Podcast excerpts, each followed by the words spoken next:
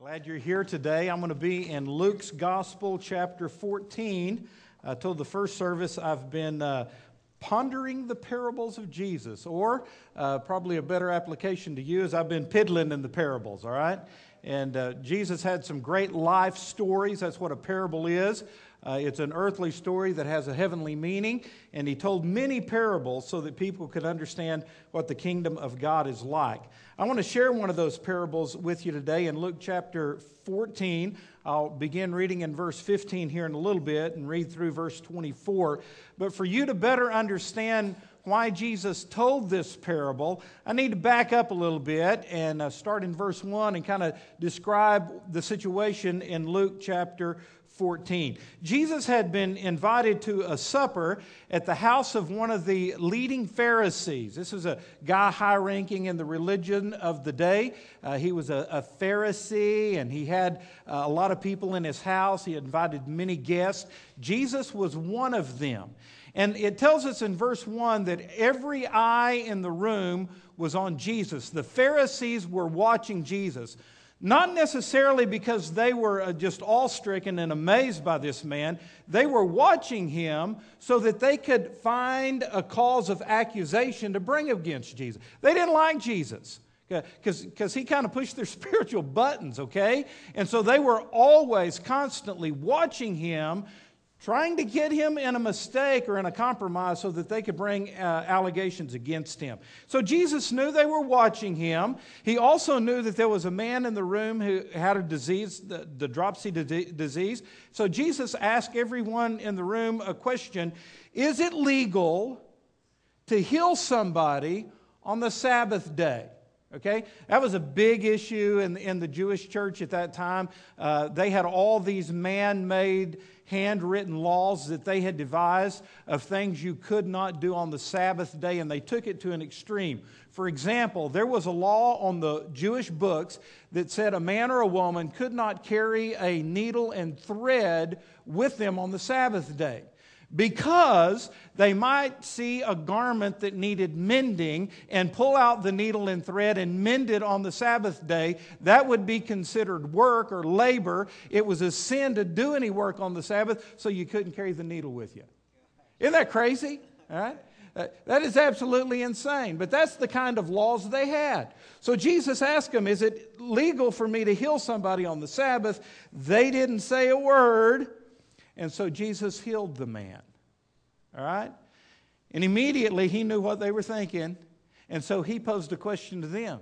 He said, Okay, how many of you who would have a donkey or an ox that fell into a pit on the Sabbath wouldn't immediately rescue that animal and pull that animal out? Well, they knew they would do that. So Jesus had them. He, he confronted their piousness. They didn't like it very much.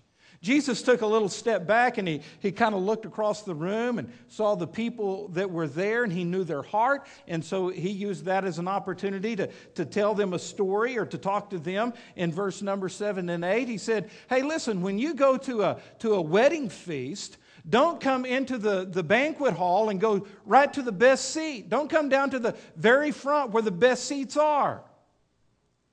Oh, how things change throughout history. Yeah? You think the best seat's in the back, right? right? But, but no, the best seat was in the front. He said, Don't come down and sit in the best seat because the host may come to you and say, Hey, there's somebody who's a little higher up the social status than you are, and I've reserved this best seat for them. You need to go sit in the back. Now, how humiliating would that be? He said, No, instead, when you go to a wedding feast, you take a seat in the back then the host may come to you and say, What are you doing way back here? Come up to the front, take one of these good seats, and you will be exalted in everyone's eyes. Really, what he said, the point was in verse 11 For whoever exalts himself will be humbled, but whoever humbles himself will be exalted. It's the way it is in the kingdom. So he kind of got in their spiritual grill just a little bit. And then he took another step back and he directed this to the man who had invited people to the supper. He said, You tell me, why are you inviting only friends and relatives and well to do people to your banquet? Eh, the only reason you're doing this is because you want them to reciprocate and invite you to their parties. Instead, why don't you invite the lame, the cripple, the blind, the poor? Why don't you invite those people to your party? If you do that, God will honor you and bless you. So you see what Jesus has done. All of a sudden, Jesus has just, he's leveled everybody in the room. He's confronted them with spiritual truth. He knew the pride that was in their heart, and so he spoke directly to that pride, and it was awkwardly quiet because he had virtually reprimanded every single person in the room. Don't you hate that, that awkward moment? You know, when it's just real quiet? hmm Yeah. And so there was this guy in verse 15 who couldn't stand the silence, and he spoke up, and this is what he said in verse 15 Blessed is he who shall eat bread in the kingdom of God. Oh, man. He stuck his foot in his mouth then. In essence, what he was saying was this Blessed are the likes of us, those of us in this room, because we're the ones who are going to eat in the kingdom of God. Amen. Praise the Lord. Somebody pass the potatoes. Uh, but Jesus saw right through it. And Jesus could not pass up this opportunity to peel away a, another layer of a pious heart. Because that's all that was in the room pious hearts, proud hearts. And so Jesus spoke this parable beginning in verse 16. He said, A certain man gave a great supper and invited many. And he sent his servant at supper time to say to those who were invited, Come, for all things are now ready. But they all with one accord began to make excuses. The first said to him, I have bought a piece of ground, and I must go and see it. I ask you to have me excused. And another said, I have bought five yoke of oxen, and I'm going to test them. I ask that you have me excused. Still another said, I've married a wife, and therefore I cannot come. So the servant came and reported these things to his master. Then the master of the house, being angry, said to his servant, Go out quickly into the streets and lanes of the city and bring in here the poor and the maimed and the lame and the blind. And the servant said, Master, it is done as you have commanded, and yet there is still room. Then the master said to the servant, Well, go out to the highways and hedges and compel them to come in, that my house may be filled. For I say to you that none of those men who were invited shall taste of my supper. And may the Lord add his blessings to the reading of his word. Well, the message Jesus drives home with this story is that the kingdom of God is not something that is far off as, a, as an event that is in a long time coming. No, it, and it's not, let me tell you, it's not just for a few of, of God's religious favorites.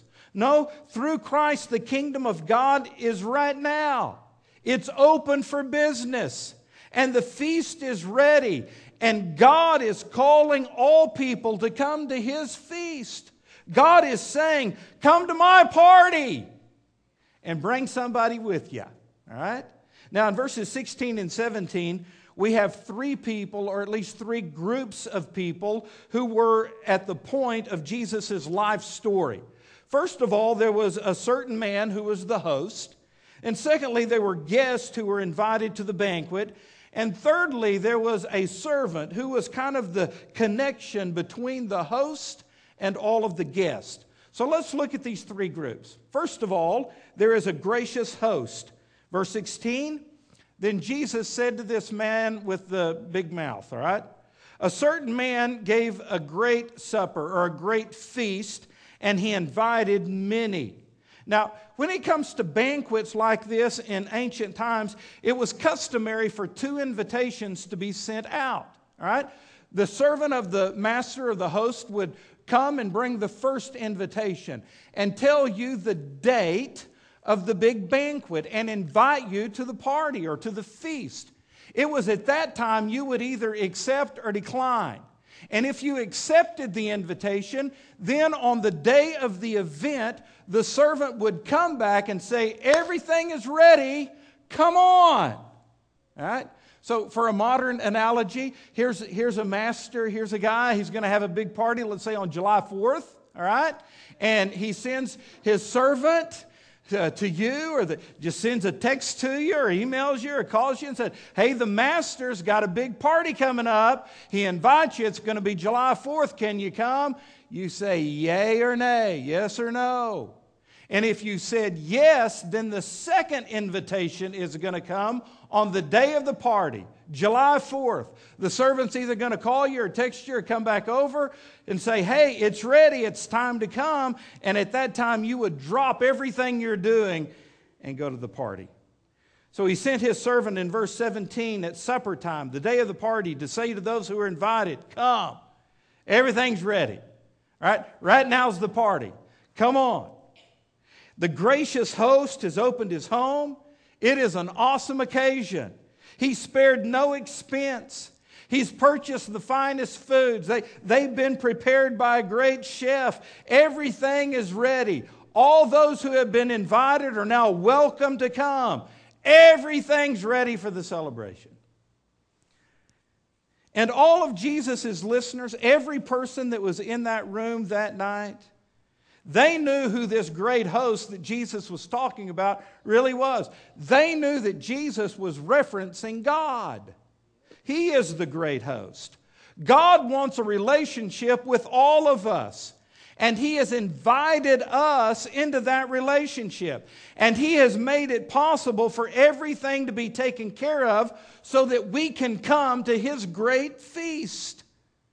You know, we, we can't sit here today without being reminded of how much it has cost God to put on this great banquet and to have this great feast.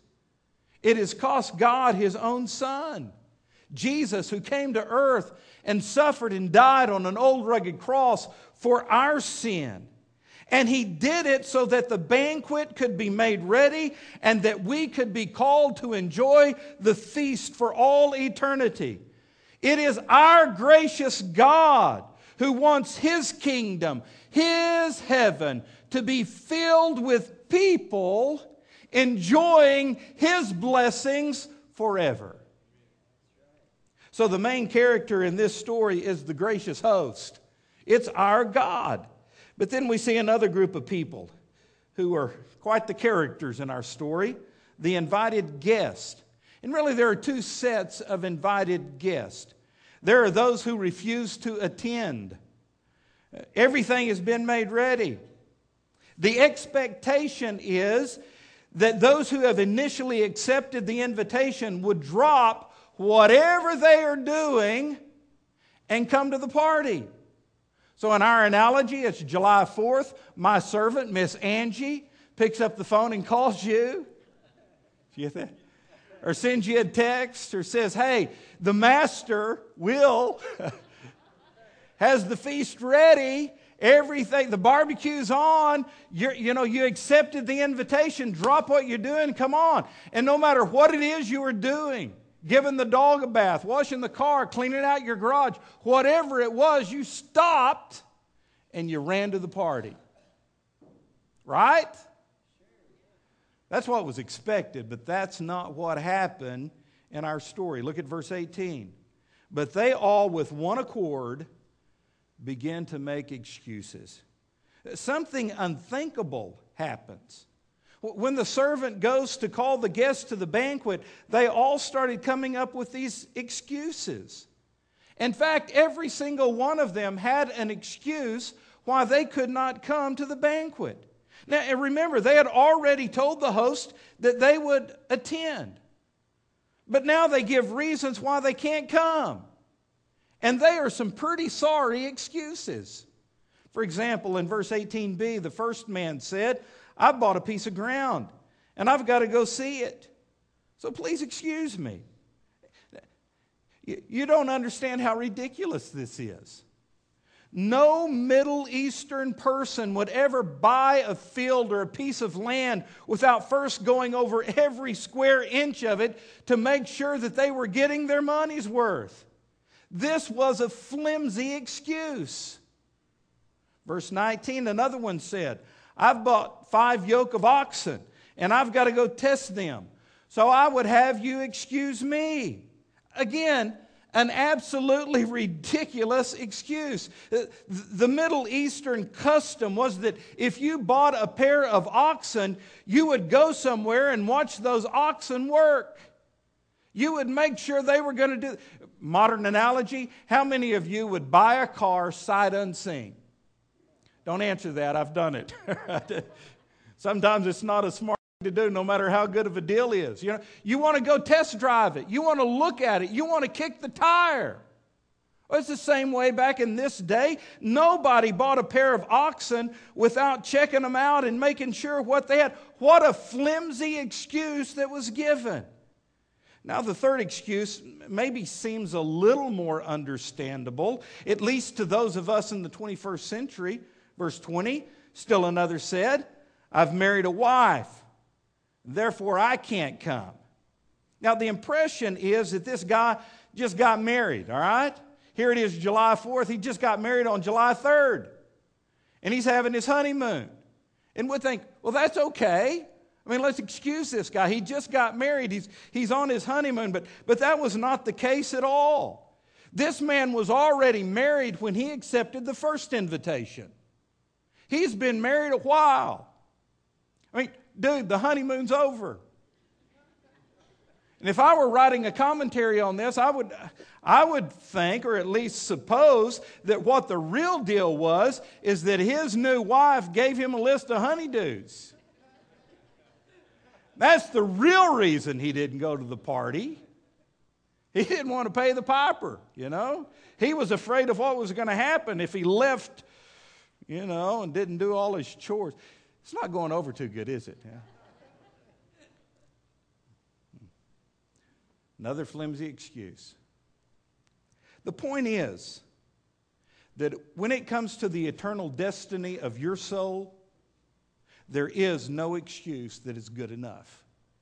Okay? No excuse will do. Don't let anything keep you from coming to God for salvation the salvation of your soul.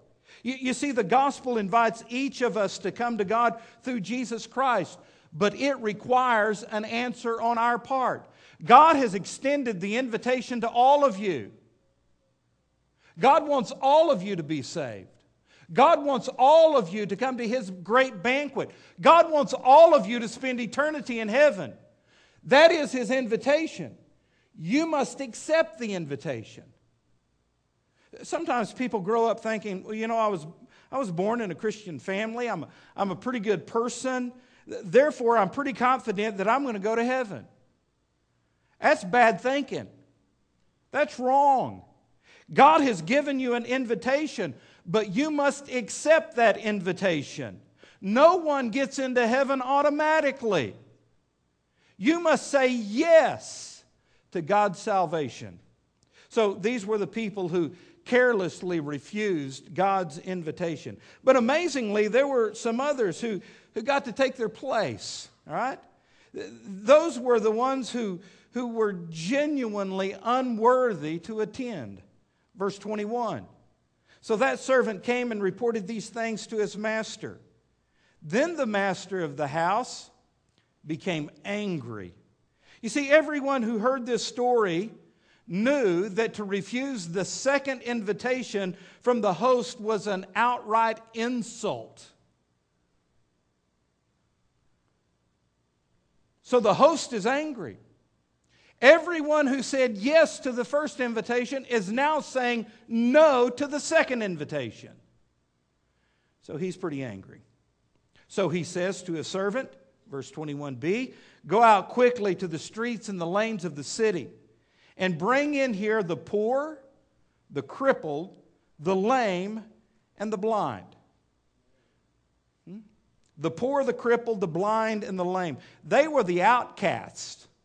They were the ones who typically would sit behind the banquet hall in the alley, waiting for them to clear off the tables and throw the rest of the food away, hoping that they would get a little bit of the trash food. That's who Jesus is talking about. These were the people who would never think themselves worthy enough to actually have a seat in the banquet hall. Now, the listeners of Jesus would have thought immediately, these Pharisees would have correlated this with tax collectors and sinners. These were the ones that they despised and hated. The, the Pharisees hated tax collectors and sinners because the Pharisees were religiously proud and elite. Hmm. The point Jesus is making is this salvation is not for those who presume that they are worthy because of their own good works. Now, I'm going to get into this in a moment, but the, the Pharisees who were there, they thought, according to the guy in verse 15, they thought if anybody was going to be at this banquet that God is giving, they would be. I mean, they deserve it. They were the religious elite. I mean, they were sons of Abraham. No, that's not the ones who get saved. Salvation is for those who consider themselves unworthy to even be in God's presence. Because all of us are sinners, all of us are unworthy, whether we know it or not. What the host is doing here is giving us a glimpse of unbelievable grace. People who did not deserve to be in the banquet or at the feast were the ones who were invited. That's grace. How do we understand this? What's a modern day analogy? Well, uh, maybe it'd be something like this. Here's a, here's a dad who's going to give a wedding reception for his daughter. Okay, his daughter's getting married. He's going to have this great party. And so, you know, he, he spares no expense. Uh, he, he purchases the best of foods. He, he, he just rolls out the red carpet. Uh, you know, he spends thousands and thousands of dollars to throw this great party for his daughter, and he invites hundreds of people, family members and friends. And they all say, Yes, we'll be there. But then when the time for the reception comes, they're all no shows. They all say, Nope, can't come. They give sorry excuses. That, that, that's kind of how unimaginable this story is that Jesus is taking. But then let's take it to the next step. Here's how unimaginable it is. This father, who's already spent all this money for his daughter's reception, and everybody says no, he goes out into the city and he finds homeless people living under the bridge, crippled people who are in shelters, and he says to them, You guys come and fill up the banquet hall.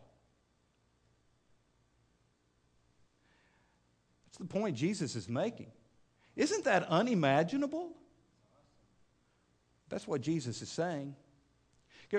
I'm going to I'm going to come back to this. But here's, I'm going to throw it out to you, and reel it back in, and then I'm going to throw it out again because I want you to get this. Here's who Jesus is talking to. The people in that room, the Pharisees, they had already received the first invitation from the host. God had already given them the first invitation. It came through the prophets in the Old Testament. He said, I'm going to send my Messiah who will save you. And all of the, all the people, the Jews, send the Messiah. We want to be part of the kingdom. They accepted the first invitation. But then when the second invitation came, who was Jesus himself, they rejected. They said, No, we don't want to have any part of this. You know what God did? God said, Okay, you Jews, you chosen people, you have rejected my invitation. So I'm going to open up the invitation to the Gentiles, to everyone else, to the poor, to the crippled, to the lame, to the blind. That's us. Wow, that is, that is some kind of grace. And the servant came back to the master in verse 22 and said, Master, it's done as you commanded, and still there is room.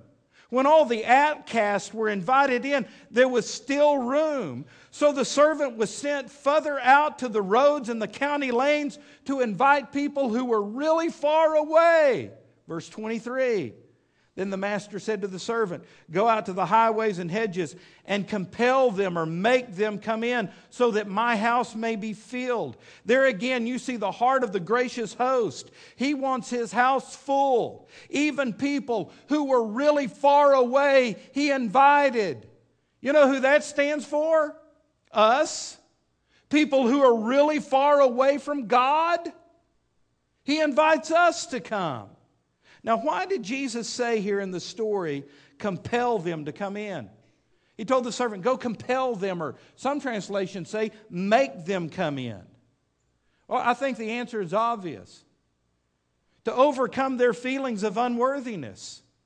These people didn't feel worthy to be, they knew they weren't worthy to be invited. They knew they didn't deserve to come in.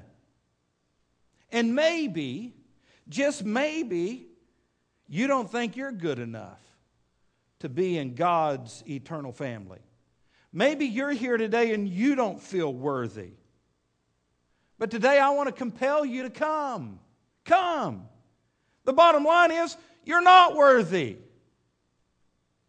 And neither am I. But Jesus Christ is worthy. God's heart is that none perish, but that all have everlasting life and come to repentance. God's heart is for heaven to be full. So the invitation is open. Here's the point. Okay, listen to me. Don't lose me here. Almost done. You don't deserve to be invited to God's feast. None of us do. None of us deserve salvation. But that's what grace is. And God extends that grace to you and to me. Now, there's one more person I want us to look at. Don't overlook the role of the servant in this story. He was really the connection between the host who extended the invitation and the people who needed to accept the invitation. But I want you to notice two things about this servant. Number one, he felt he had a duty. Now, just a couple of verses here, like verse 17. Uh, the host sent his servant to tell those who had been invited, Come. And then he says, Servant, go and tell them to come. Verse 21 Go out quickly into the streets and alleys of the town and bring in the poor, the crippled, the blind, and the lame. Verse 26 Then the master told his servant, Go out to the highways and hedges and make them come in. Now, don't lose this. You and I, as Christ followers, are the connection between a gracious God and the people that He came to save. We are the connecting point. If, listen, if you are a Christian, if you are a follower of Jesus Christ, you have a duty. None of us are exempt. Our duty is to go out and invite people to come to Jesus. That's why we're still here. You know? Yeah, kind of common sense would say as soon as God saved us, He'd zap us out of this miserable world that we live in. No, we've been left here for a purpose. And our purpose is to be ambassadors for Christ, to be His voice, His hands, His feet. And your duty as a Christ follower is to invite people to Jesus Christ. Go out into the streets, go out into the highways and hedges, and make people come in, compel people to come in. That's our job. Right? I told the first service, you know, it'd be interesting for me to go back over the almost 16 years I've been here and pull out all the sermons uh, that I've preached to you when I've said something like this to you. It's often. I talk about this all the time because it's our job it's our duty.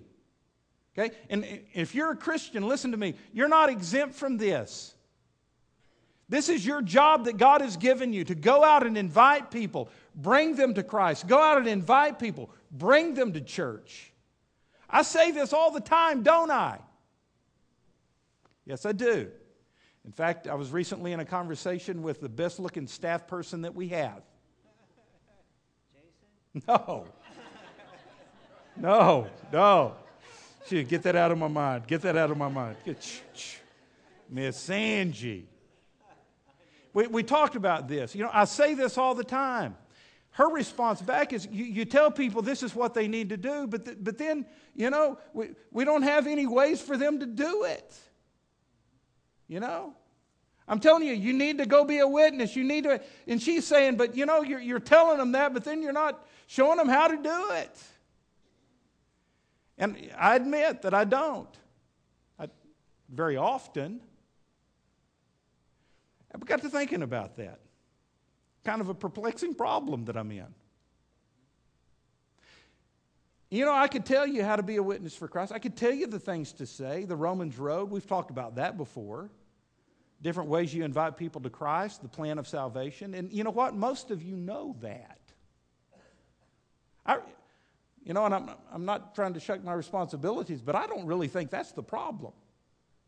I think the problem is, for whatever reason, we're just not doing it.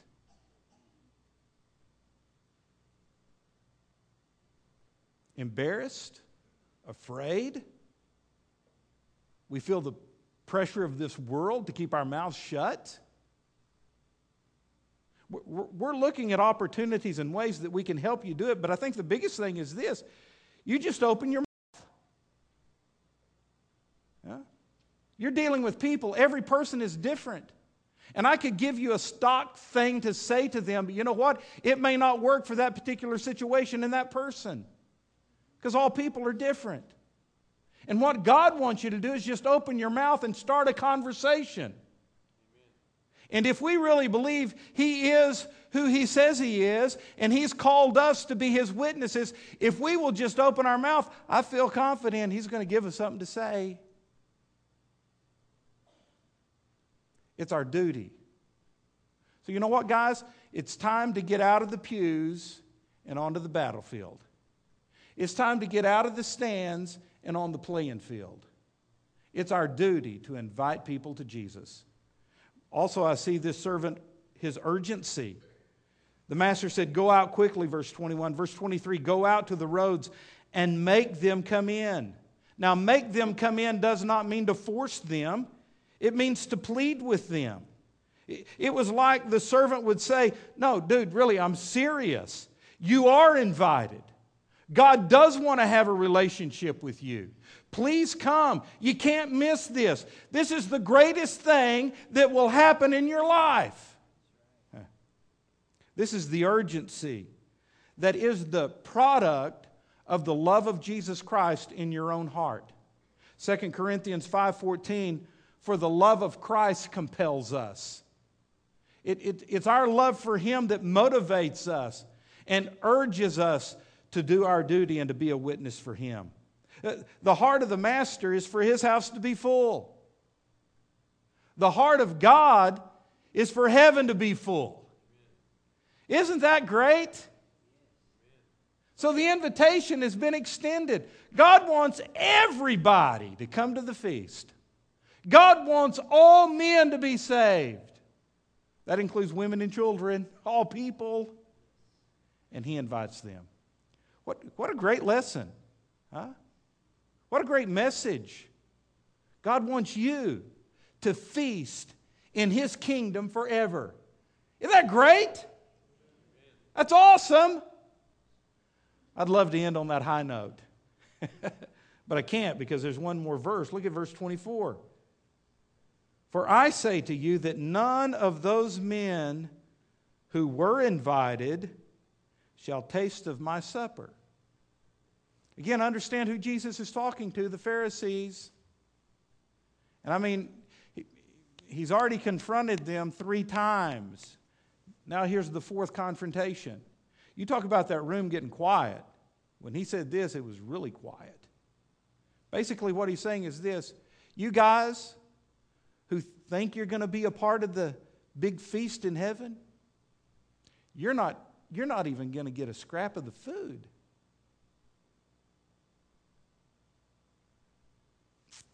I'm throwing that out again. Here's the reason why. They had accepted the first invitation. The prophets had came and they prophesied God is going to send a Messiah, he will be the Savior. The Jewish nation said, Yes, we will accept the Messiah. They were looking for the Messiah. They said yes to God through the first invitation. We will come to your kingdom feast. But then the second invitation came. God sent his own son, Jesus. He said, You are invited to the feast, but here's the way you accept the invitation you repent of your sins and you believe in me. And they rejected that second invitation. They said no to Jesus. So Jesus is saying, if you say no to me, guess what? You don't get into the kingdom feast. God shut the door to you. That's why he opened up the door to the Gentiles, to the poor, the maimed, the lame, the blind, all of us who are far away from God. Now God is saying, hey, you guys get a chance. You can come to the party. Same invitation. It's through faith in Jesus Christ. So, so the real question to us today is this What's keeping you from the kingdom? What's keeping you from the feast? God's given you the invitation, handwritten, delivered to you by the Holy Spirit. Right there it is. You're invited. Will you accept? You, you may be here this morning, you, you've not accepted that invitation. You've never invited Jesus into your heart. You can do that this morning through simple faith. Just come and pray a simple prayer Lord, I know I'm a sinner. Forgive me of my sins. I invite Jesus into my heart, and He will change your life. You can do that today. Your life can be changed. You can have heaven as your home. Second part of this invitation is for the rest of us who are believers. We are the connection between a gracious host and a lost world. There is only one way your lost family members and friends are going to make it to heaven. It's if you tell them. You're the connection. You've got to open your mouth. You've got to speak the truth. So, I want you to think right now who is it that God wants you to tell him about? Who is it that God wants you to speak to and invite them to the kingdom feast? You see the person? I want you to come and pray for that person and ask God to give you an opportunity to open your mouth and simply invite them. Heavenly Father, I pray that you would bless